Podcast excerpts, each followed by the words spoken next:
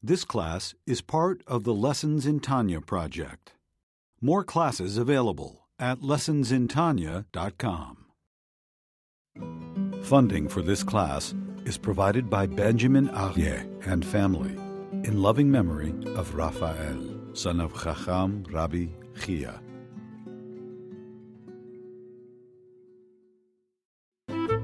Lessons in Tanya. The Tanya of Rabbi Schneur Zalman of Liadi, taught by Rabbi Ben Zion Krasnianski. Tanya's text elucidated by Rabbi Yosef Wineberg.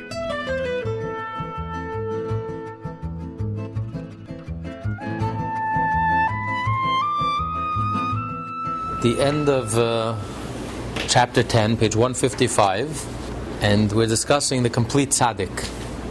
But in the level of the tzaddik, there's the incomplete tzaddik, and then there's the complete tzaddik, the ideal. And he quotes from the Zohar, page 155, quotes from the Zohar that the the complete tzaddik is called bnei aliyah. They're from the superior men, and they are very few. Even amongst the tzaddikim, they are very few. And, and he's going to explain that the reason why they're called Bnei Aliyah is because they have the ability to transform darkness to light, bitterness to sweetness. And that only only the complete tzaddik has that ability to totally transform uh, negative to positive, because just like the tzaddik himself, the tzaddik has totally transformed his own personality, his own being. There's been a core transformation that he has transformed his pleasure. That his entire pleasure is nothing other than godliness, and therefore godliness is the most natural thing in the world to him. Uh, versus the incomplete tzaddik, the incomplete tzaddik is someone who has a very powerful willpower and uh, attraction towards godliness, and the neshama is so overwhelming that it totally, it totally um, nullifies the evil inclination. So the incomplete tzaddik doesn't feel anything, any negativity. He doesn't feel that there's any trace of negativity left in him. On a conscious level, the, uh, there's nothing left, but there is a trace left. Subconsciously, there still is a trace left, but he doesn't feel it. Because all he senses, all he feels is the power of his soul. But it's the incomplete tzaddik is like a human being who's basically grounded in this world, but he feels that this otherworldly reality this otherworldly reality of the divine, of selflessness, of goodness, is a, re- is a force in his life, and it's overwhelmingly powerful that it totally subdues any, any ego. And therefore, the ego is dead, basically. There's no, he doesn't feel any ego. He doesn't feel a sense that he still has a trace of ego left in him. But nevertheless, the incomplete tzaddik is like this otherworldly figure. It's like this otherworldly phenomenon. He's in, he senses the divine and the godly and, and, the infinite, and he's just in touch with a with a heavenly heavenly type of reality, feeling that it's a heavenly type of reality, feeling that it's an otherworldly type of reality. Because essentially, he still has a trace of ego left. So therefore, his perspective is still very a human and, and a human perspective, but he feels this overwhelming reality of a different type of a reality. And that otherworldly reality becomes his dominant reality. That he's in tune, he's connected, he has a window to heaven, he's connected with the, with the divine, with the godly, with. Um, but the complete tzaddik, however, is one who godliness is totally natural to. It's, there's nothing otherworldly about it. It has totally transformed his very nature. His natural mind, his ego mind, thinks godliness, sees godliness in everything, senses godliness in everything. There's nothing otherworldly about it. It's the most natural thing in the world. So to us, the 99.9% of us, the Beinoni, for sure, the whole, the whole Yiddishkeit is something which is, it's, it's like a novelty. It's something that we have to go against our nature. We have to sometimes break our nature. We have to discipline our nature. We have to force ourselves to behave the right way and do the right thing and think the right way and speak the right way. But even the complete, even the incomplete tzaddik, who doesn't have to subdue or force or break his nature, but he has transformed his nature. He has no appetite, no desire for anything negative. His appetite and desire is only for something wholesome and godly and positive. But nevertheless, he still senses that this godliness is something that's it's something that's transcendent. It's something that's beyond him. It's something otherworldly. But it has penetrated through his consciousness, and he senses the force and the power of this of this uh, of this godly urge and desire, and that predominates and that, that prevails in his life. But the complete tzaddik, however, his entire being has been totally transformed. It's been a core transformation. His pleasure, his pleasure principle, has been transformed. What does he find pleasurable? He finds he only finds pleasure in godly things, and therefore that becomes his nature. Pleasure is you. Pleasure is your nature. When you have when you have pleasure in something, that means it's been totally internalized, totally integrated. It's your essence. It's who you are. So the complete tzaddik, godliness is natural. It's human. Nothing otherworldly about it. It's totally natural. He sees godliness in everything, senses godliness. In There's nothing otherworldly about it. His world, his whole being, is godliness. He sees godliness in everything. In the most mundane things, he'll discover godliness. His mind thinks. You know, to, to us, our mind, our ego mind, thinks in a very materialistic way. And then we have the way the godly soul thinks. So we have this like otherworldly way of thinking, which to us may appear foreign and strange and novel, and to the incomplete tzaddik, this otherworldly way of thinking is very overwhelming, is very powerful. But nevertheless, he still senses that it's, it's from a different dimension. It's not the ordinary way of thinking. The complete tzaddik, however, his entire being has been transformed. His normal way of thinking, he thinks godliness, he sees godliness in everything. That's, the, that's nature to him, that's natural to him. Everything else is unnatural. Materialism is otherworldly. Ego, egotism is otherworldly. Godliness is, is, is the most natural thing in the world. So this is the complete tzaddik, the bnei aliyah, the superior human being, who has the ability to transform negative into positive, just like in his own being. He is transformed. It's been a core transformation in his very nature. Godliness has become his very nature. Therefore, we are the microcosm. And whatever happens within us is reflected in the world. The complete tzaddik, the superior human being, has the ability to convert the world around him. Just like he converted his own nature, he has the ability to convert the whole world around him. To see in darkness, he's able to transform it into light. To take bitterness, transform it into, into sweetness. To take negativity and transform it into something positive. Let's learn inside, page 155, but concerning the rank of the complete tzaddik. But concerning the rank of the complete tzaddik, Rabbi Shimon ben Yochai's statement applies. I have seen superior men, b'nei aliyah, and they are but few. The reason that the complete tzaddikim are called b'nei aliyah, literally men of ascent, is that they convert evil and make it ascend to holiness. It is similarly written in the introduction to the Zohar that when Rabbi Chia wished to ascend to the Heichal, heavenly shrine of Rabbi Shimon ben Yochai, he heard a voice come out and say, Whichever of you before coming here have converted the darkness of the world to light, holiness, and have transformed the bitter taste of their animal soul and evil inclination to sweetness, holiness, only these may enter. You see, in this world, in this false world that we live in, there's an advantage. In this world, you can enter into a place even though you have no connection to the place.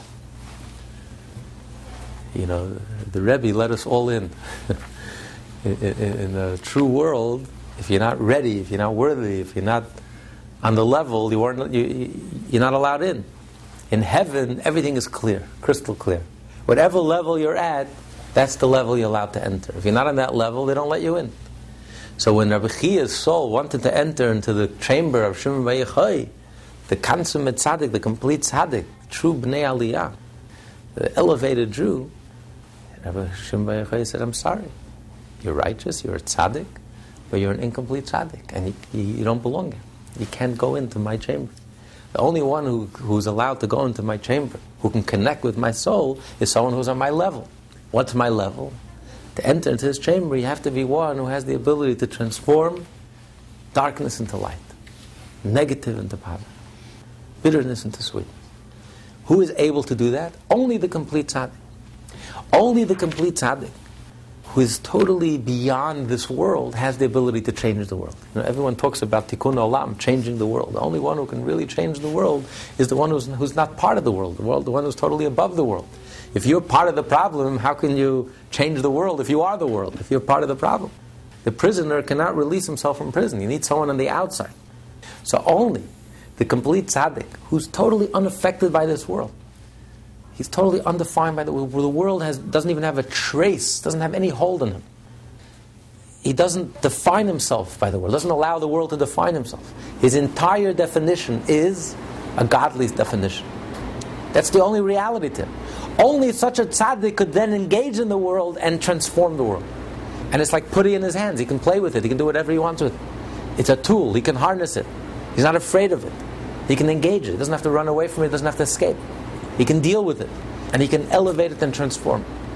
And that's what they're called B'nai Aliyah. They're able to elevate the world. They're able to transform the world and change the world at its very core and essence. So the complete tzaddik doesn't hide, doesn't run, is able to deal with the world, engage the world, and, and change it. And he says, whoever is not on this level has, doesn't belong in my chamber, in my heavenly chamber because his soul is rooted in a, is not is rooted in a lower level. He's an incomplete tzaddik. So this is the complete tzaddik, who even amongst tzaddikim is superior. The aliyah. Very few, maybe one in every generation, maybe two in a generation. Another reason for their designation of B'nai Aliyah even their divine service in the area of doing good and their fulfillment of Torah and its mitzvot for the sake of the above, and their service is directed toward the most high level and toward the loftiest heights. Their divine service is not intended merely to attach themselves to God, serving Him through Torah and mitzvot, so as to quench the thirst of their soul, which thirsts for God.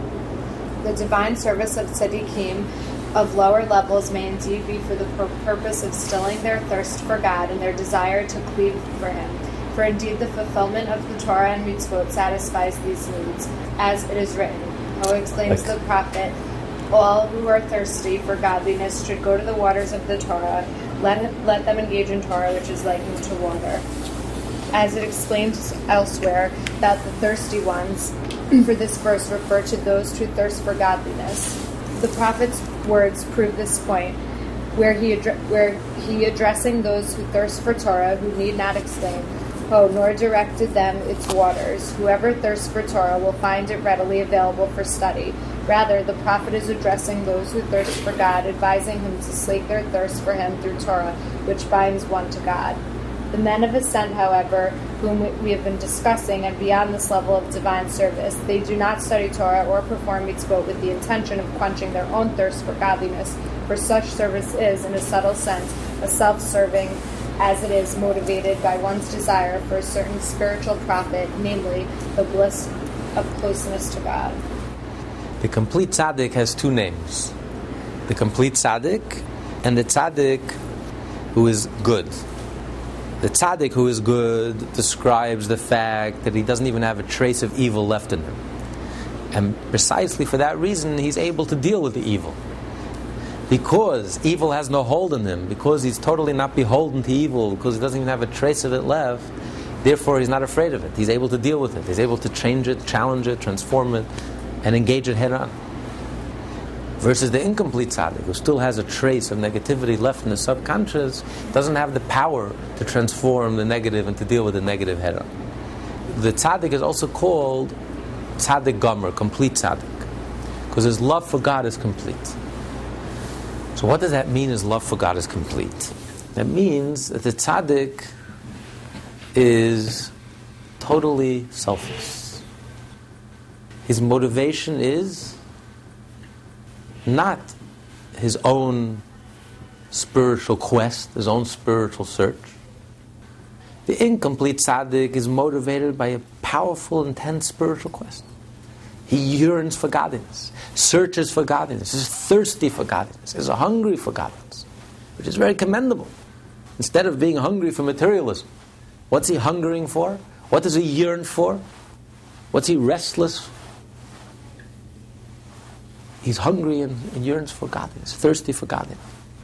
And the only thing that can satisfy his thirst is studying Torah and doing mitzvahs and good deeds. Nothing else can possibly satisfy his soul yearning. His soul is on fire. It's incomplete tzaddik is a soul on fire. It's very commendable, very high level. Only a few in every generation. 18,000 throughout Jewish history. A soul on fire. But it's the incomplete tzaddik. Because ultimately, what is the driving force of the incomplete tzaddik? His own perfection, his own spiritual perfection. Of course, it's not an ego desire. He's not hungering for ego, for money, power, fame. He's hungering for godliness. He wants to connect with godliness. He wants to be alive. And he knows that the source of life is godliness. But nevertheless, it's a personal quest. It's a personal hunger. The complete tzaddik, however, has a complete love for God. He's totally selfless. His motivation is not self. He's not thinking about himself. As a matter of fact, he sacrifices himself. He's thinking about Hashem. What can I do for Hashem? Not what can Hashem do for me. What can I do for Hashem? What does God want? Where am I needed? What's my mission? What's my purpose? How can I be of help? How can I be of service? Forget about yourself. Sacrificing. Sacrificing your spiritual self. Not sacrificing your material self. Materialism has no value for the time. Sacrificing his spiritual self sacrificing his precious time, sacrificing his precious and thinking about Hashem, only about Hashem. What can I do for Hashem? What does Hashem need me to do? And this is the complete love, the tzaddik gomer, the complete love for Hashem. That the tzaddik is so in love with Hashem that it's not about me, it's about Hashem. And just like the complete tzaddik has a selfless love to Hashem, the complete tzaddik also has a selfless love for each and every Jew. And that's why the complete tzaddik has such an impact on Jews, because Jews feel and sense that it's really not about him. He really cares about me. He really feels for me. See, when a person loves his fellow Jew like himself, but he's doing it out of obligation. He's doing it out of his own service of God. As part of being a perfect Jew, I have to care about another person. So it's an expression of me. It's ultimately, what do I care about? Deeply, I care about my soul. In order for my soul to be complete, I need to help another person. But the ultimate expression of love is when it's not about yourself. When you really care about the other person. It's really about the other person. Forget about yourself. What's good for the other person? And that, that's my only care concern. And the other person feels it. The other person knows if you really care about them or if you're just, it's an extension of yourself. You're just expressing your own need. You have a need to love a fellow Jew. A person can have a need to love, love his fellow Jew like himself. It's part of, it's a deep spiritual need that I have. In order for me to be whole, I have to include another Jew. But it's all about my need. What do I care about? I care about my own needs. Do I truly care about the other Jew? Am I ready to sacrifice my own need and really care about the other Jew?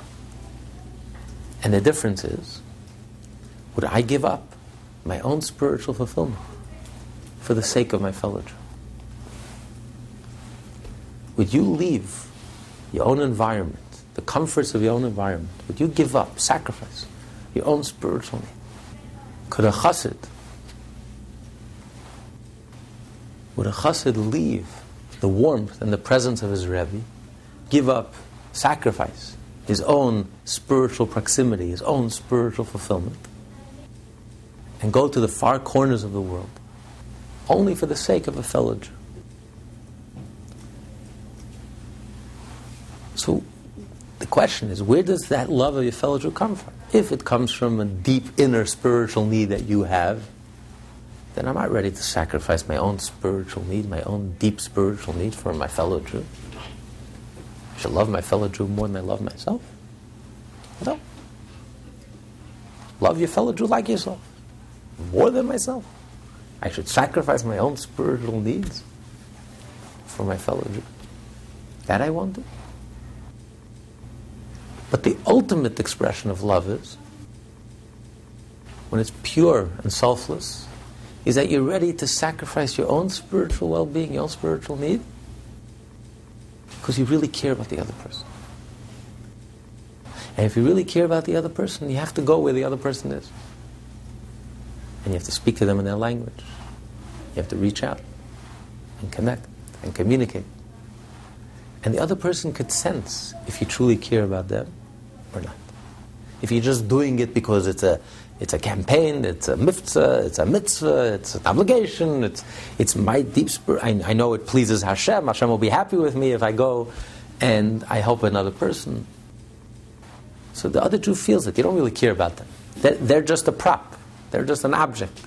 It's all about yourself, your own deep spiritual need. And the other person could also sense if you're truly sacrificing yourself, that you really care about them. It's not about you, it's really about them. Therefore, then you're able to have an impact on them. Then you're able to, to really reach them. Because that's, that's what really gets to them. When they see, when they encounter genuine Ahavas Yisrael, when they encounter that purity, that selflessness, that genuine sacrifice. Because for a chassid to leave the comforts of his environment and the comforts of his Rebbe and the proximity, spiritual proximity and the physical proximity of his Rebbe, for his chassid, that's a tremendous sacrifice. It's not something that pleases him or something that he desires or wishes. There's no place in the world he would rather be than be than be t- together together with his Rebbe. But the chassid who's taught by his Rebbe, the complete tzaddik, who is the epitome of a complete tzaddik, the epitome of selfless love. So the chassid is ready to sacrifice himself, his own spiritual well-being, because he really cares about the other other Jew. A beautiful story with the, uh, there was once, I think it was Chernobyl Hasidim, and the Rebbe was coming to town. I think the fourth Lubavitcher Rebbe relates the story, and he saw that all the older Hasidim were washing the windows. They were on their hands and knees and cleaning the house. There's older Hasidim with long white beards, 80 year olds, 90 year olds. And it was like a scene to behold. Had these dignified, learned mystic, mystics and scholars and elder Hasidim with, with shining faces were sitting and scrubbing and cleaning. And he said, What's going on? He said, The Rebbe is coming to town. And to us, it's an honor to personally scrub, clean the house that the Rebbe is staying in. Should sparkle. But the Rebbe Maharash saw that the young, they didn't allow the young people, the young generation, to, to participate. He says, Why don't you allow, he asked them, Why don't you allow the young Hasidim to participate? He says, No, no. This, this honor, we're, this, let them sit and watch. This is an honor, and we're not ready, we're not giving up this honor. So he says he saw the difference then between Chabad Hasidism and all the other Hasidim. He says, what other Hasidim teach you, all the other Hasidism, it's like the level of the incomplete tzaddik. And what they inspire in their Hasidim is this deep spiritual urging and yearning and hunger and craving and this just like you crave for something material and physical you should learn to year, urge and crave and yearn for something holy and spiritual and godly but they were not ready sacrifice themselves for the sake of the younger generation for the younger light who are young fresh who need the training need the education he says, versus the Chabad Chassid. The Chabad Chassid. who's connected with the, the whole essence of Chabad is idea it's totally selfless. Because you're trying to connect with the level of the complete tzaddik. Complete tzaddik, his, what motivates him is not himself. What motivates him is what can I do for Hashem? I'm a shliach, I'm an, I'm an emissary, I'm on a mission. What does Hashem need from me? Forget about myself. Forget about my own spiritual growth. True self sacrifice. Giving up your body is not Mesirat Nefesh. It's called Mesirat Aguf. Giving up your body, Mesirat Nefesh means giving up your soul, giving up things that deeply matter to you. Like Moshe said, Moshe says, erase my name from the Torah. Moshe was ready to sacrifice his life for the sake of the other Jews. Those sinners, the worst sinners in Jewish history, the biggest bums and lowlifes in Jewish history. And Moshe was ready to sacrifice his soul, everything that meant everything to him, the place in the Torah, for the sake of those Jews. That's a Yid. That's a leader. That's what the Tzaddik Gomer is all about. It's not about me. It's about what does Hashem need. And the same thing is, it's not about me. What, what can I do for the other Yid? It's really about him. And that's why the Chabad Chassid is able to sacrifice himself and care about the other Yid. Where the elder Chassidim would sacrifice themselves and allow the younger Chassidim and give them the training. Forget about themselves and help the next generation. As Hashem says in the Torah, why do I love Avram? Not because of Avram. For all his greatness and his ten tests, that's not why I love him. I love him because Manyitzavah is Banov is Achra because he will educate his children and grandchildren. It's not about him. It's about the other. And that's why it's no secret that the Chabad Chassid have the ability to go out in every corner of the world and are able to touch so many Jews. All Jews, across the board, Reform, conservative, Orthodox, unaffiliated, any Jew and every Jew. Because the other Jew can sense right away. Do you really care about me? Or is it just another project, another, it's an extension of yourself? Are you building yourself? Are you answering a deep inner spiritual need that you have? I'm just a prop for you? Or is it for real? You really care about me? It's about me, it's not about you. And when the other person senses that unconditional love, that genuine love, that pure love, that selfless love, then the other person senses this is for real. And that's why he's able to penetrate and to reach and to connect.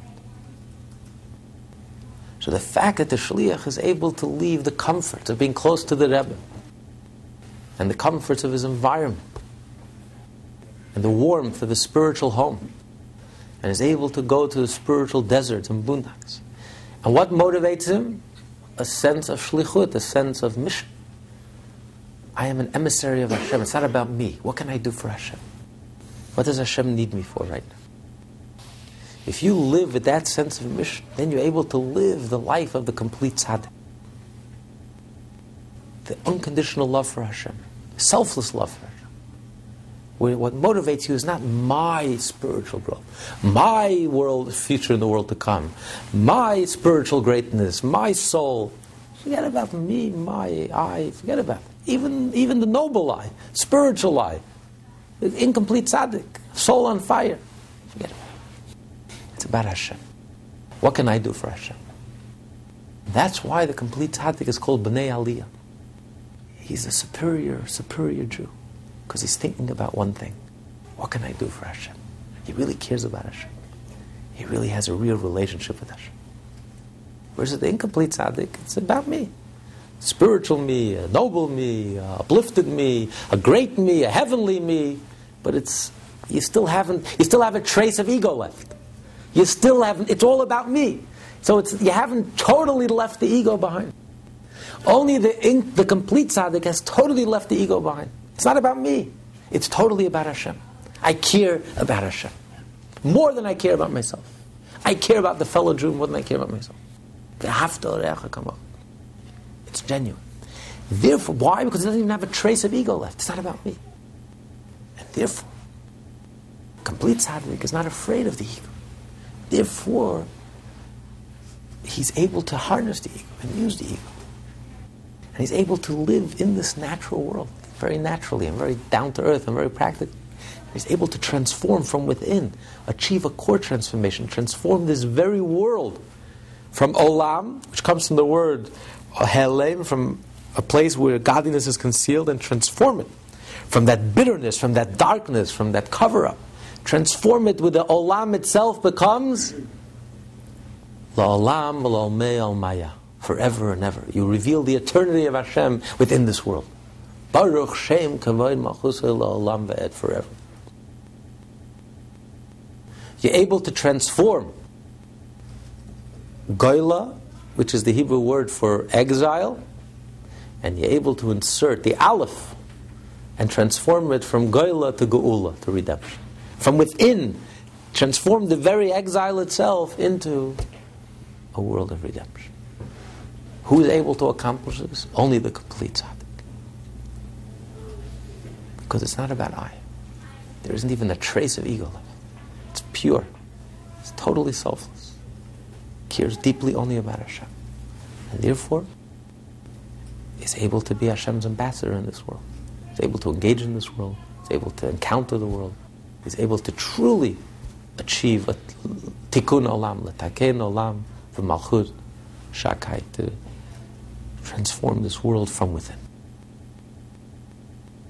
Starting from within himself. The complete tzaddik has achieved a core transformation, where his very being, his very pleasure, is only, only in godly things. So he has totally transcended his ego. There's no ego, there's no I. Not only consciously, even subconsciously. It's all about Hashem. That's the center of his being. That's the essence of his being. There's nothing else. Just like there's nothing but Hashem in his own life, there's nothing but Hashem. All, that's the only thing in his life that motivates him, that drives him, that compels him. It's all about Hashem. And this is the ultimate, ultimate Jew and the ultimate ideal for a Jew. And the reason ultimately why the soul comes down to this world. That a person should forget about yourself and be totally motivated by Hashem. It's a uh, tall order. You know, we're at the level of the Halavai Beinoni. Halavai, we reach the level of a Beinoni, where we can discipline ourselves and lead a wholesome life, think like a Jew, and speak like a Jew, and act like a Jew. And here we're talking about an ideal which is like way up there, not only the incomplete tzaddik, the complete tzaddik, but nevertheless, the Medrash says that every Jew has to ask himself, Masa yagia maise lemaise avoise. Avram Yisrael When will my actions reach the level of the patriarchs and the matriarchs, Abraham, Isaac, and Jacob? It doesn't say when I can reach the level of Abraham, Isaac, and Jacob. How can we reach the level of Abraham, Isaac, and Jacob? It says, Masa yagia. When can my actions reach the level of Abraham, Isaac, and Jacob? If I can't live on that level experientially, and whom are we kidding? We have healthy egos and vibrant egos, and with every passing day it gets healthier and healthier and more vibrant and more vibrant. But at least behaviorally, act, in our actions, we can live that type of life. We can live that life at every moment. We think every day we think to ourselves, "I'm Hashem's emissary. I'm His ambassador. What does He need from me? What's my mission?" We can live, live with a sense of mission, a sense of purpose, and truly look out for another Jew. Truly look out for another Jew. Every day, think to yourself, what, what did I do today to help another Jew? Really think about them, about their well being, their welfare. Help them physically, spiritually. So, in action, I can live up to this ideal. That's why we're learning about the tzaddik. Why are we learning about the tzaddik? It's so far from us. We're talking about things that can barely even relate to it. We're struggling with our conflicts, with our negativity, with ego, with arrogance, with self absorption. We're dealing with such. And here we're talking about such lofty, the complete tzaddik, Rabbi Shimon Bar Yochai, the perfect tzaddik, Moshe Rabbeinu, King David. I mean, but the answer is, yeah, the Torah expects us. We could live on that level. Practically, we can live on that level, if not experientially, until Mashiach comes. But at least we can be motivated by that, by that ideal. And when the chassid is connected to the Rebbe, then the, the, he's motivated by the same motivation that the Rebbe is motivated. And this whole ideal that he's describing here, the complete tzaddik, the Bnei Aliyah, this is the whole emphasis. The whole emphasis in our generation that the Rebbe has placed. The Rebbe made the whole emphasis, he shifted the whole focus. That the focus of a Jew has to be every Jew. That we're all emissaries of Hashem. Every Jew is a shliach, is an emissary. You have to ask yourself, what's my mission? What can I do for God today? What does He need me for? What can I accomplish? Look around you, open your eyes. How can I help my neighbor? How can I help my friend? How can I help another? And this is a practical way of life. It's not otherworldly, not in heaven. Very real. We just celebrated this uh, weekend the gathering of all the shluchim. 3,600 Chabad houses just like this all over the world. There were like 25, over 2,500 emissaries together, like 4,000 people, you know, some of the supporters. And, um, you know, just a very powerful reality. These are people who are out there selflessly and just giving of themselves and truly care about the Jews in their community and are truly there for them, whatever they need, whatever, any way they can help, and to truly live every day of their life to help another Jew. It's not just about myself.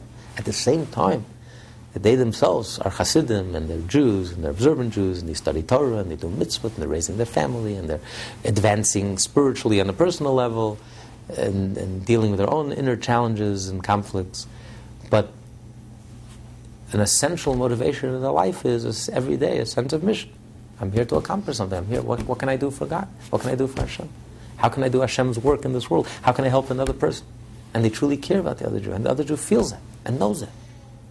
And that's why they're, they're able to create these wonderful communities, something out of nothing. And their communities support them totally. They receive all the financial support just totally from homegrown, from within their own communities because they create partners because the, the, Jew feels that this is genuine, this is for real. It's not a, it's not a it's not a job and it's not a it's not answering some deep personal need that the chassid has. This is a genuine thing. That we're doing Hashem's work and that we're all in this together and we're all connected and we all have to look out for each other and we all and and the other Jew feels it.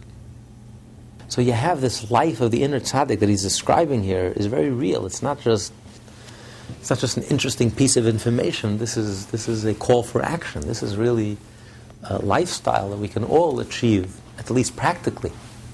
At least we can live up to this lifestyle in, in, in our own personal lives, in a small way. At least reflect the life of the tzaddik, of the complete tzaddik. Because this is the ultimate, this is the ideal, this is the Jew within the Jew. This is the pintal the yichida, the fifth level of the soul. The chaya is, is a spiritual level of the soul, the mystic within the Jew, the spiritual. But that's not, that doesn't really get to the crux of what Judaism is all about. Like the incomplete tzaddik really, really hasn't, hasn't arrived yet. He hasn't really touched the essence of Hashem, the complete tzaddik. Now you're talking. This is the Jew within the Jew. This is the deepest level of the soul, the fifth level of the neshama, the chaya, the yechida. And this is the Jew within us. This is the, this is the ideal. This is what a Jew has to strive for and aspire toward and really try to live his life. And we saw, the Rebbe, we saw more than any other of the Rebbe's, we saw the living example of this. This is a living example. And, it, and this became the calling for an entire generation. Not just the Rebbe lived on this level, totally selfless. Never took a day's vacation. Was totally concerned with every Jew. When he spoke to you, nothing else was on his mind except you He was totally present. It was really about you, not about him. But this became a calling of a generation. The Rebbe made this whole lifestyle, and this whole, made this the, the first and foremost question that each and every one of us should ask ourselves. We should view ourselves as, as a shliach, as an emissary, here in a mission, as Hashem's personal ambassador. Think, what can I do for Hashem? What can I do for my fellow Jews? Rather, their service of God is as the Tikkun Zohar explains that which our sages have said, who is a pious one, Asib, he who is benevolent, Mitchadash, with his creator, Kano. The Tikkun Zohar comments that Kano, usually translated his creator, is here to be interpreted as his nest, derived from the root ken, nest, and thus the Chassid is he who is benevolent with his nest, that is, his source God This benevolence towards God consists of uniting the Holy One, blessed be He, with His Shekinah, the divine presence, so that the light of this union reach and be felt in even the lowest worlds. As it also explains in Raya Mehemna on um, Parsha Tetzeh, in the manner of a son who exerts himself for his father and mother, whom he loves more than himself, more than his own nefesh, ruach, and neshama, and who sacrifices his life for their sake to redeem them, should they be held in captivity, and it is also explained elsewhere. Such is the divine service of men of ascent. It is wholly altruistic, motivated only by desire to please God and make his presence felt everywhere.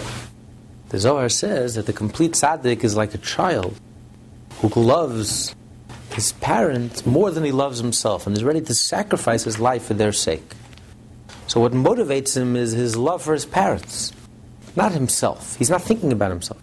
He's truly thinking about, about his parents. So too the complete tzaddik has in his mind, first and foremost, what can I do for Hashem? How can I bring Hashem into this world? How can I bring godliness into this world? The complete tzaddik, it bothers him. It bothers him that there are people in the world who don't love Hashem, or that godliness is not manifest in this world. Because since he's, he has this consummate love for Hashem, he wants everyone to love God. And if there's one corner in this world that, that doesn't love Hashem, it bothers him. And he does something about it. And the fact that this physical world, the lowest of all the world, is so dense and dark and materialistic, he wants to bring godliness into the world. How does he bring Hashem's light into this world? When you do a mitzvah, every time you do a mitzvah, every time you study Torah, you're bringing a little light into this world. Every time you do an act of kindness, you're bringing a little light into this world. So he's motivated to bring Hashem's light into this world because he loves his parents, he loves his fa- father, and he wants to sacrifice himself to do anything he can f- for them. And that's his all, sole motivation in life. That's his love in life. That's his motivation. He's not even thinking about himself. His motivation is to make to bring Hashem's presence and Hashem's awareness and to bring Hashem's reality into this world. And there's only one way to bring Hashem's reality into this world by studying Torah and doing mitzvot with his physical objects in this physical world, in our daily lives, that's how you bring Hashem's light. You light up the world. You bring Hashem's illumination into this dark physical world. And that's his motivation. So he does Torah mitzvot not in order for his soul to connect with God. Like, the, like you read earlier, the Jew is thirsty, and therefore, if he's thirsty, how do you quench your thirst? When I study Torah, my soul is quenched. It's not about me. I'm not thinking about myself. I'm thinking about I want to bring Hashem's presence into this world. I want everyone to know Hashem. And I want Hashem's presence and reality and light to permeate all of existence. And the only way to do that is by Torah and mitzvah. And that's his motivation. This is the ultimate, like a child who has a love relationship with love with his parents, is ready to sacrifice himself for his parents, and not thinking about himself. He's thinking about, about his parent. And this is what motivates the Jew to do Torah, the complete tzaddik to do Torah mitzvah. Not that I should connect with God, my own self fulfillment, that I should lead a meaningful life. That's not the purpose. That's not what motivates. That's what motivates the incomplete tzaddik. I want to lead a meaningful life. With the incomplete tzaddik is a soul on fire. He wants to be spiritual, he wants to be divine, he wants to be godly, he wants to be holy, he wants to be pure, higher levels of consciousness and even higher levels of consciousness and deeper and deeper. It's all about me. It's a deep need that I have inside of me. Deep yearning, a deep hunger, a deep, and fire. But that's not what motivates the complete tzaddik. Complete tzaddik is motivated by a love for his parent.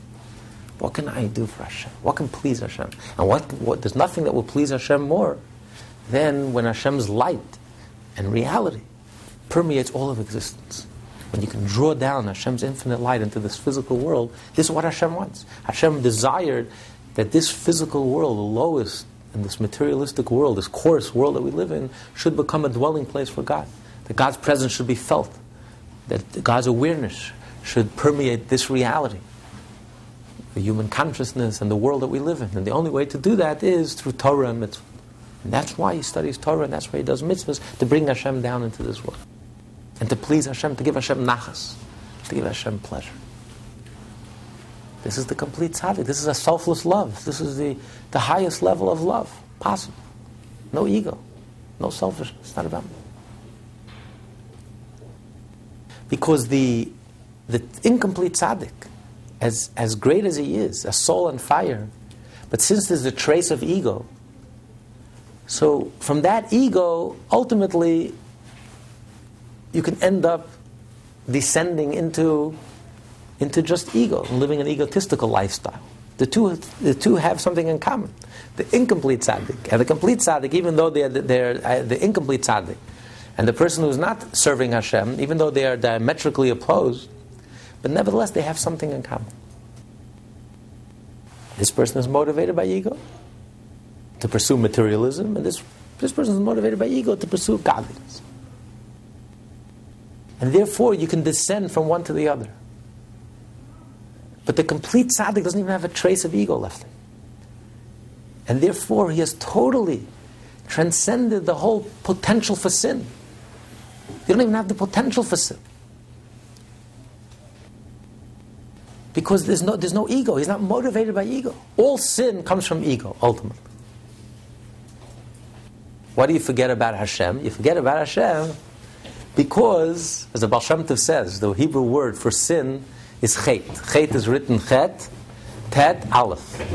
The aleph is silent. Why does a person sin? Aleph represents the one, Hashem. A person sins because the aleph is silent. You forget about Hashem. Why do you forget about Hashem? Because you're so egotistical, you're so ego motivated, you forget about Hashem. So all sin comes from ego. So as long as there's even a trace of ego left, we're still expelled from the Garden of Eden. We can't fix the original sin because we're still under the influence of ego.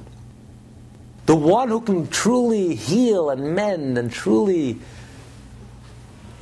correct the, the origins of sin is the complete tzaddik because he doesn't even have a trace of ego left. There's not even a trace of I, not even a spiritual I.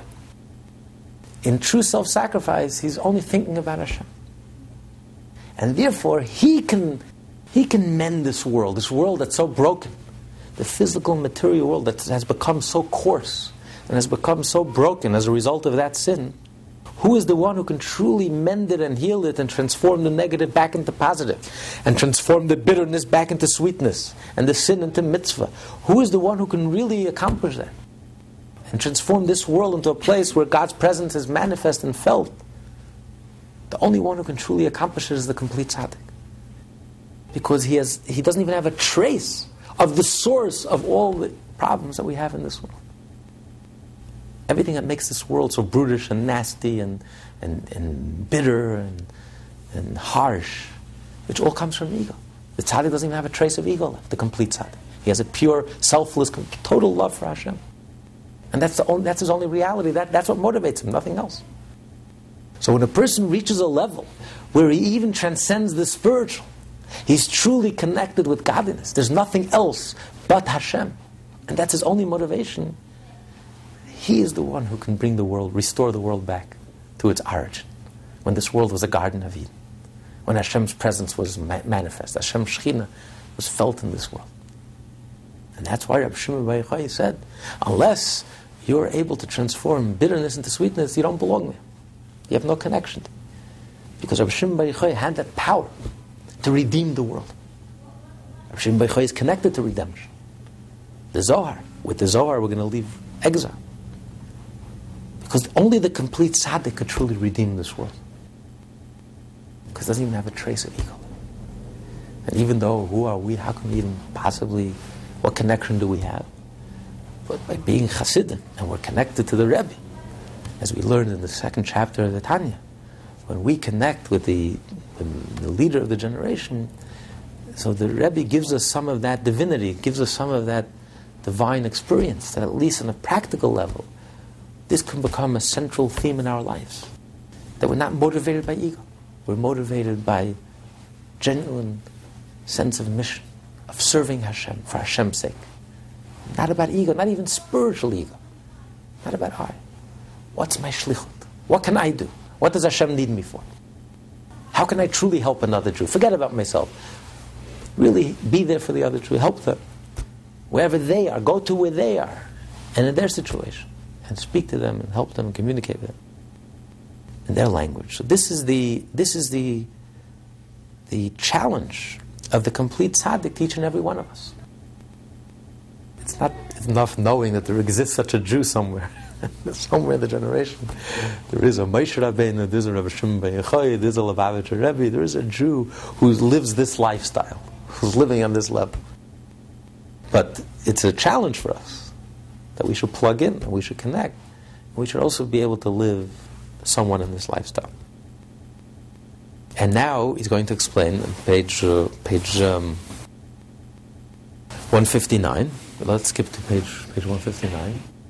Both interpretations are complementary, for by refining the good found in Kalipat As the man of scent do by converting their animal soul, which is derived from Kalipat Noga, to good, one elevates feminine waters, man, affecting unions in the higher realms so as to cause masculine waters, mud, to descend to this world. These masculine waters are the waters of kindness that flow and are contained in each of the 248 positive mitzvot, which are all in the nature of kindness or benevolence, and masculine waters.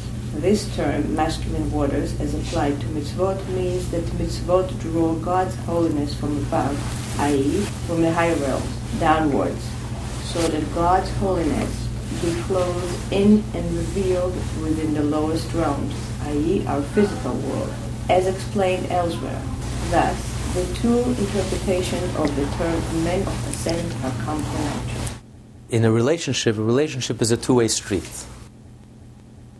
In the spiritual realm, you don't just press a button and something happens. There's nothing mechanical or technical. It's a relationship, like any other relationship. If you if your heart is open and you feel love and warmth towards the other person, the other person can't help but respond. The heart is like a mirror, it just reflects back whatever you project. Um, if you draw close to someone, the other person will draw close to you. If you are distant from the other person, the other person will, will grow distant from you. Not the other person is neutral. If you draw close, the other person will move in your direction. If you draw away, the other person will move even further in the opposite direction. And the same is with our relationship with God. Our relationship with God, it's a relationship. It's a two-way street. The open, the more open we are, we open our hearts, Hashem responds. Hashem meets us more than halfway. If we turn our backs to Hashem, Hashem also turns his back to us. Not a punishment, it's a consequence. It's reality. It's a real intimate relationship. The Kabbalah talks about asarusa delatata, asarusa delatata. There's arousal from below, evokes a response. Any arousal from below, any movement that we make from below, any sacrifice, any movement that we make on our end, evokes a response from Hashem. Hashem does not remain indifferent. And vice versa. So, and that's in the language of the Kabbalah. This is what we call it's like the feminine energy and the masculine energy. The feminine energy is the arousal from below, and the masculine energy responds. And there's all types of interplays. Which comes first? The arousal from above. Sometimes we start out with the arousal from above, and that evokes a response from below, and then there's arousal from below, which evokes a more powerful response from, from above. So there's a giving and there's a receiving. It's a two way street. And just like in the masculine feminine relationship, that's, that's a very powerful imagery and a powerful analogy, but that's the reality of life, that there is this, this two way street. So the masculine energy refers to the energy that comes from Hashem. Hashem is the masculine, Hashem is the, is the groom, and the Jewish people are his bride. So these two levels that he described of the Bnei Aliyah, the special Jews, on one hand, because they're able to elevate and transform the negative into positive, the bitterness into sweetness. They're able to engage in the world and transform the world. And the other interpretation that Bnei Aliyah is because they're totally selfless. They're thinking about Hashem and they're motivated by one goal, and that is to bring Hashem's presence into this world. He says the two are connected. It's because of their transformed because they've achieved in their own personal self a core transformation. Where their entire pleasure is godliness and their entire nature has become godliness, their entire being. And they're able to, to transform the world around them as well, transform the negative into positive. Because they're able to achieve such a core transformation, this is the arousal from below. This is what stirs up a powerful response from above. This is what evokes from Hashem's point of view, from Hashem's end, it evokes a powerful revelation of godliness into this world. So because the tzaddik engages in the world and transforms the material into spiritual, the negative into positive, that's why when the tzaddik does Torah mitzvah, through his Torah mitzvah, he's able to draw down into this world a powerful, powerful illumination of godliness into this world. He's able to draw down a powerful energy of Hashem into this world to bring Hashem's awareness, Hashem's presence down into this coarse, physical, material world. And because the tzaddik is able to achieve such a powerful arousal from below, he's also able to evoke a powerful withdrawal from above and it reaches very, very far and very deep. That's why the tzaddik is able to bring a light that illuminates and that reaches very far and very wide. So the deeper the, the, the inner work of the tzaddik, the deeper the inner work of the tzaddik, that he has transformed himself totally and has transformed his entire pleasure, his godliness, that, that's, that enables him to evoke such a powerful response that has such, such an impact on the, on the world, on the outside world, He's able to bring Hashem's awareness, Hashem's holiness and godliness into, into the entire work. This is Kabbalistic. It needs, a, it needs a, a little more explanation. But just to get back for a moment to the. With this chapter, Alter Rebbe concludes his explanation of the tzaddik. The next chapter we're going to start next week Mitzvah Hashem is going to speak about the Rasha. And just like there's two levels of the tzaddik, there's also two levels of the Rasha. Now we're getting a little closer to home. now, we're, now, we're, talking a, a little more reality. but the uh, I think we could relate to uh, a little better. But it's interesting. Alter Rebbe started in the first ta- chapter. He quoted the Talmud. The Talmud says that there are five levels the complete tzaddik, the incomplete tzaddik, the Beinoni, and then the incom- incomplete Rasha, and the complete Rasha. And the Gemara says, why is. The Gemara is talking about on a literal level. Why is one tzaddik? The Gemara says, why tzaddik v'toivle? Why is one tzaddik has a good in this world? And the other tzaddik v'rale. He suffers in this world. So the Gemara answers, Tzaddik v'toivloi, the tzaddik who has a good in this world, tzaddik gomer is a complete tzaddik. That's why he has a good in this world. The tzaddik who suffers in this world, because he's an incomplete tzaddik. And the same as with the Rasha. The Rasha who has a good in this world, because he's, he's, a, he's an incomplete Rasha, He's not a total Rasha. So he has some reward in this world. The, Rasha, the Viraloi, the Rasha who suffers, who has not material, not spiritual, he has nothing is because he's a Rasha Gomer, he's a total Rasha. So he gets his punishment in this world. Hashem doesn't wait for the world to come. That's the simple level. And then he brought in the Zohar, and that's what he explained here, that this means, on a deeper level, it means it's a description of the inner state of the tzaddik. The tzaddik Gomer is a complete tzaddik, who loves Hashem with a selfless love, a total love. And why is he a tzaddik Gomer? Because he's a tzaddik v'toivle. Everything about him is good. He has totally transformed his whole being. Even his ego, his Yetzirah, has been totally transformed. And he loves God with it, the same animal passion that we have to materialism. He has totally transformed his animal. He has the same animal pleasure and delight and towards godliness. This is the complete tzaddik. The incomplete tzaddik is someone whose love to Hashem is incomplete because he still has traces of ego left in him. And that's why he's a tzaddik v'rali. He still has, because he has tzaddik v'rali, he still has some ra some traces of ego, negativity inside of him, even though it's not conscious. Therefore, tzaddik shein gomer, his love for Hashem is also incomplete. What motivates his love for Hashem? His own spiritual yearning, spiritual hunger, and that's why he can't transform the world because he's still defined by the world. He still has something in common with the world. He's still part of the world in a certain sense. He hasn't totally transcended this world, so he can't deal with it. He has to run away. He has to escape. Fine. But this is a nice inner mystical Hasidic interpretation. But how about the literal interpretation with the Talmud? We know all interpretations are connected. When the Talmud says that the complete tzaddik is someone who loves Hashem, the complete tzaddik is tzaddik v'toivla, who has it good in this world. And the incomplete tzaddik is someone who suffers in this world. The question is, we know many complete tzaddikim who don't, who suffer in this world. So that's the other question. We find many tzaddikim who are totally f- complete tzaddikim, and yet they suffer in this world. They had nothing. So how can you say that the complete tzaddik is a tzaddik who is rewarded in this world? Versus the incomplete tzaddik. And it's very interesting. There's a beautiful story told about Rabbi Zusha of Anapolis, a colleague of the Alter Rebbe.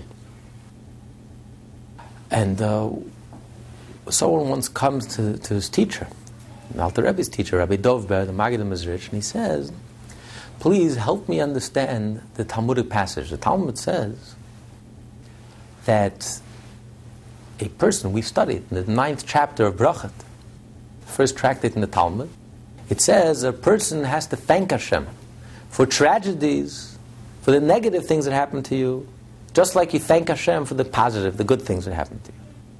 And the Talmud adds, not only do you have to thank Hashem, you have to receive it joyously. And he says, How is it possible? It's humanly impossible. How can a person thank Hashem and be grateful and receive with joy pain and suffering?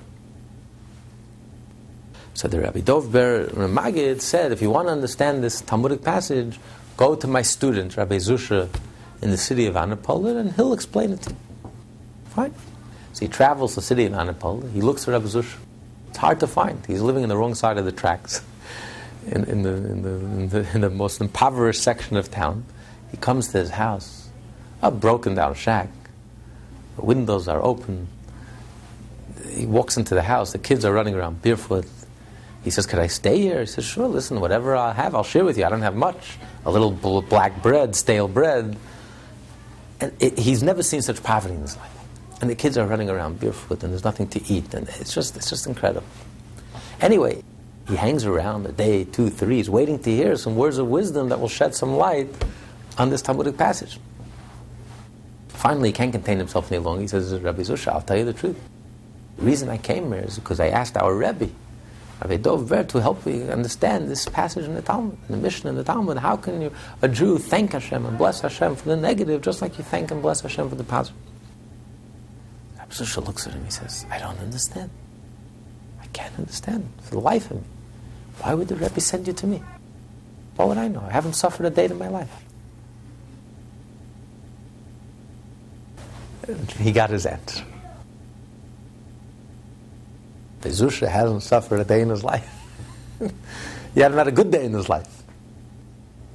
But for the complete tzaddik, he doesn't suffer. Because the complete tzaddik is living with Hashem. Whether Hashem gives you with his right hand, he gives you with his left hand, anything that happens in this world all comes from Hashem. What difference does it make? The complete tzaddik, who doesn't define himself by anything external, his entire definition is Hashem, there's nothing else but Hashem. So whatever Hashem gives him, Hashem gives me exactly what I need. He's happy. He's the happiest person in the world. There's no trace of ego. There's no, there's no sense of dissatisfaction. There's no sense of I need. He has no needs. Everything I have, Hashem takes care of. Hashem provides. He's the happiest human being. Nothing external can make you happy. While the Rasha, who defines himself by his ego, his ego definition, he cannot be happy. Why? Because nothing external will make you happy. No matter how much you possess, no matter how much you accomplish, no matter what you have, it's not enough. It's never enough. It just makes you more miserable. It makes you hungry. It makes you feel inadequate. Never forget the article printed in, in the New York Times a few years ago.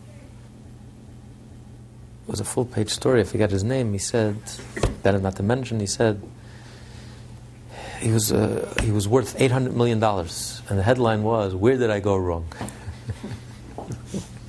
he felt like a failure. He felt miserable. $800 million. Where did I go wrong? He was complaining that all, all these young schmendricks, when the dot coms were booming, all these 20 year old schmendricks were worth 3 billion, and he's a 50 year old person, worked all his life, worked so hard, and he's only worth $800 million. What a failure. I mean, this is a happy, this is a happy human being. You can have all the money in the world, and you're miserable. Howard Hughes, wealthiest human being in the world, died a miserable human being. Nothing external can make you happy. So the Rasha is, is Vidaloi. The complete Rasha is Vidal. No matter what he has, he's miserable. Vidaloi. To him, life is miserable. Life is a misery. He's not happy. The complete tzaddik, V'toivla, he's the happiest person in God's world. He has everything he needs. Everything he has. Hashem is with him. Everything comes from Hashem. He senses Hashem and everything. He has inner happiness. When you have inner happiness, you're the happiest person. You're the wealthiest person in the world. And the happiest person. But if you don't have an inner life, and you don't have any inner happiness, you're, you're like a stone. You're totally materialistic. Nothing spiritual moves you. Nothing spiritual inspires you. You have no hunger for anything spiritual. You're so self-content. You're so satisfied with, your, with who you are. You're not a seeker. You're not a searcher. This is the most. This is a recipe for disaster. You'll be, you'll be a miserable human being. There's nothing in the world that will make you happy. Nothing could make you. The more you have, the more jealous you are. The more eaten up you are with jealousy and envy. Then you'll just be miserable. So the literal translation of the Talmud is coincides with the spiritual translation, the way the Alter Rebbe explains it here. Because when a person is a Rasha Gamur, as we'll learn next week, he's, he's physically miserable. Virale, no matter what he has. Don't look at the veneer, at the surface, at the inside, he's a miserable human being. While the complete tzaddik, he's the happiest person in the world. Physically happy, not just spiritual. As Rab Zusha says, why would the Rebbe send it to me? I don't have it, I haven't suffered a day in my life. So the, the Rabbi Zusha never saw anything negative. He only saw good. Because he was good. If he was good, he only saw good in the world around him. He saw good. Because the way you look at the world, you see what you are. The world is just an image, a mirror of your own inner world. We are the microcosm. The microcosm is just a, is just a reflection. That's all it is, a mirror. If you have your act together and you're focused, the world comes into focus. If you're the Beinoni and you live a focused life and material, then the world becomes focused. Materialism is a means to an end. And you're able to negotiate life in a healthy, wholesome way and deal with life and deal with the challenges of life if you're a complete tzaddik, incomplete tzaddik, but you're a tzaddik, so you don't see, you don't see anything negative. You, you're so overwhelmed with good that you see the good in everything.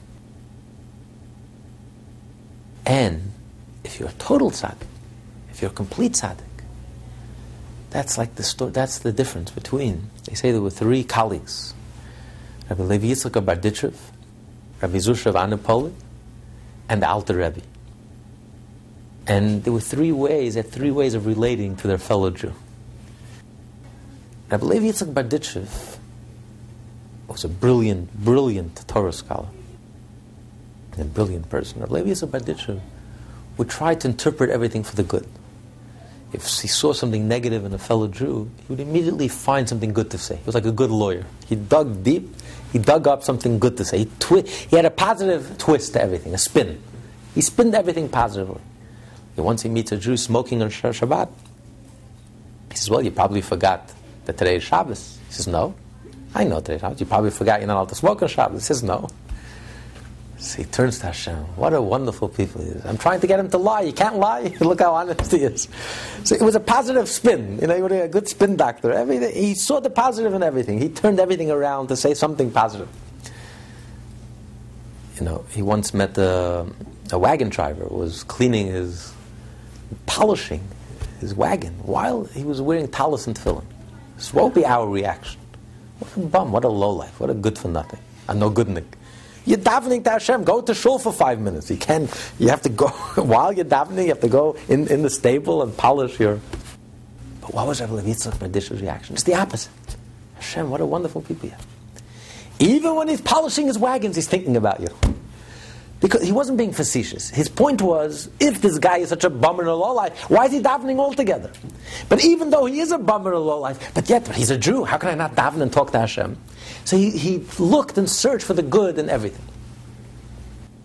But then there was Rabbi Zusha Vanapal. Rabbi Zusha Vanapal, uh, he had a blind spot. He had blind, he couldn't see anything negative.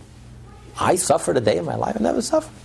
He didn't see anything negative in any Jew. He only saw positive. He was so positive himself that he only saw positive. The world around him, everything was positive. He couldn't see anything negative. And then there was the Alter Rebbe. Alter Rebbe was no romantic. Alter Rebbe didn't. He saw the bum and the low life who they were and what they were. He didn't try to romanticize it. And he wasn't oblivious. He saw. And yet he loved the Jew unconditionally. Because he said to himself, if this Jew has such a challenge, has to deal with such negativity, imagine the amount of strength that Hashem gave to his neshama, to this particular Jewish neshama, that he's able to overcome such handicaps, such moral handicaps. He must be something very special. And the Alter Rebbe spoke to him, encouraged him, loved him, and helped him evoke these hidden strengths that this Jew had to be able to turn his life around. So the difference is that the Alter Rebbe saw the Jew for who he is. And yet he was able to reach him and connect with him and, and, and able to touch him deeply and get the Jew to turn his life around and to realize his potential. So this is in a way, it's like the complete tzaddik. The complete tzaddik is able to, ironically, the complete tzaddik is able to deal with the world as it is. Doesn't have to romanticize the world and make the world something otherworldly or he's able to deal with the world as is and at the same time is able to find the godliness in everything. He's able to transform and to discover the godliness, to bring down the godliness in everything. To bring down the masculine waters, to be able to bring down the godly energy and to bring down the, the to bring to find the divine in everything. Why? Because the complete tzaddik is it's not about himself. The complete tzaddik is able to see the world as is, and is able to deal with the world as is, and is able to transform the world. So this is the connection between the two, the higher waters and the lower waters, because the complete tzaddik is able to. That's why he's able to find Hashem and bring Hashem into, into every, every situation. And is able to transform the world at its very core and essence. This class is part of the Lessons in Tanya project. More classes available at lessonsintanya.com.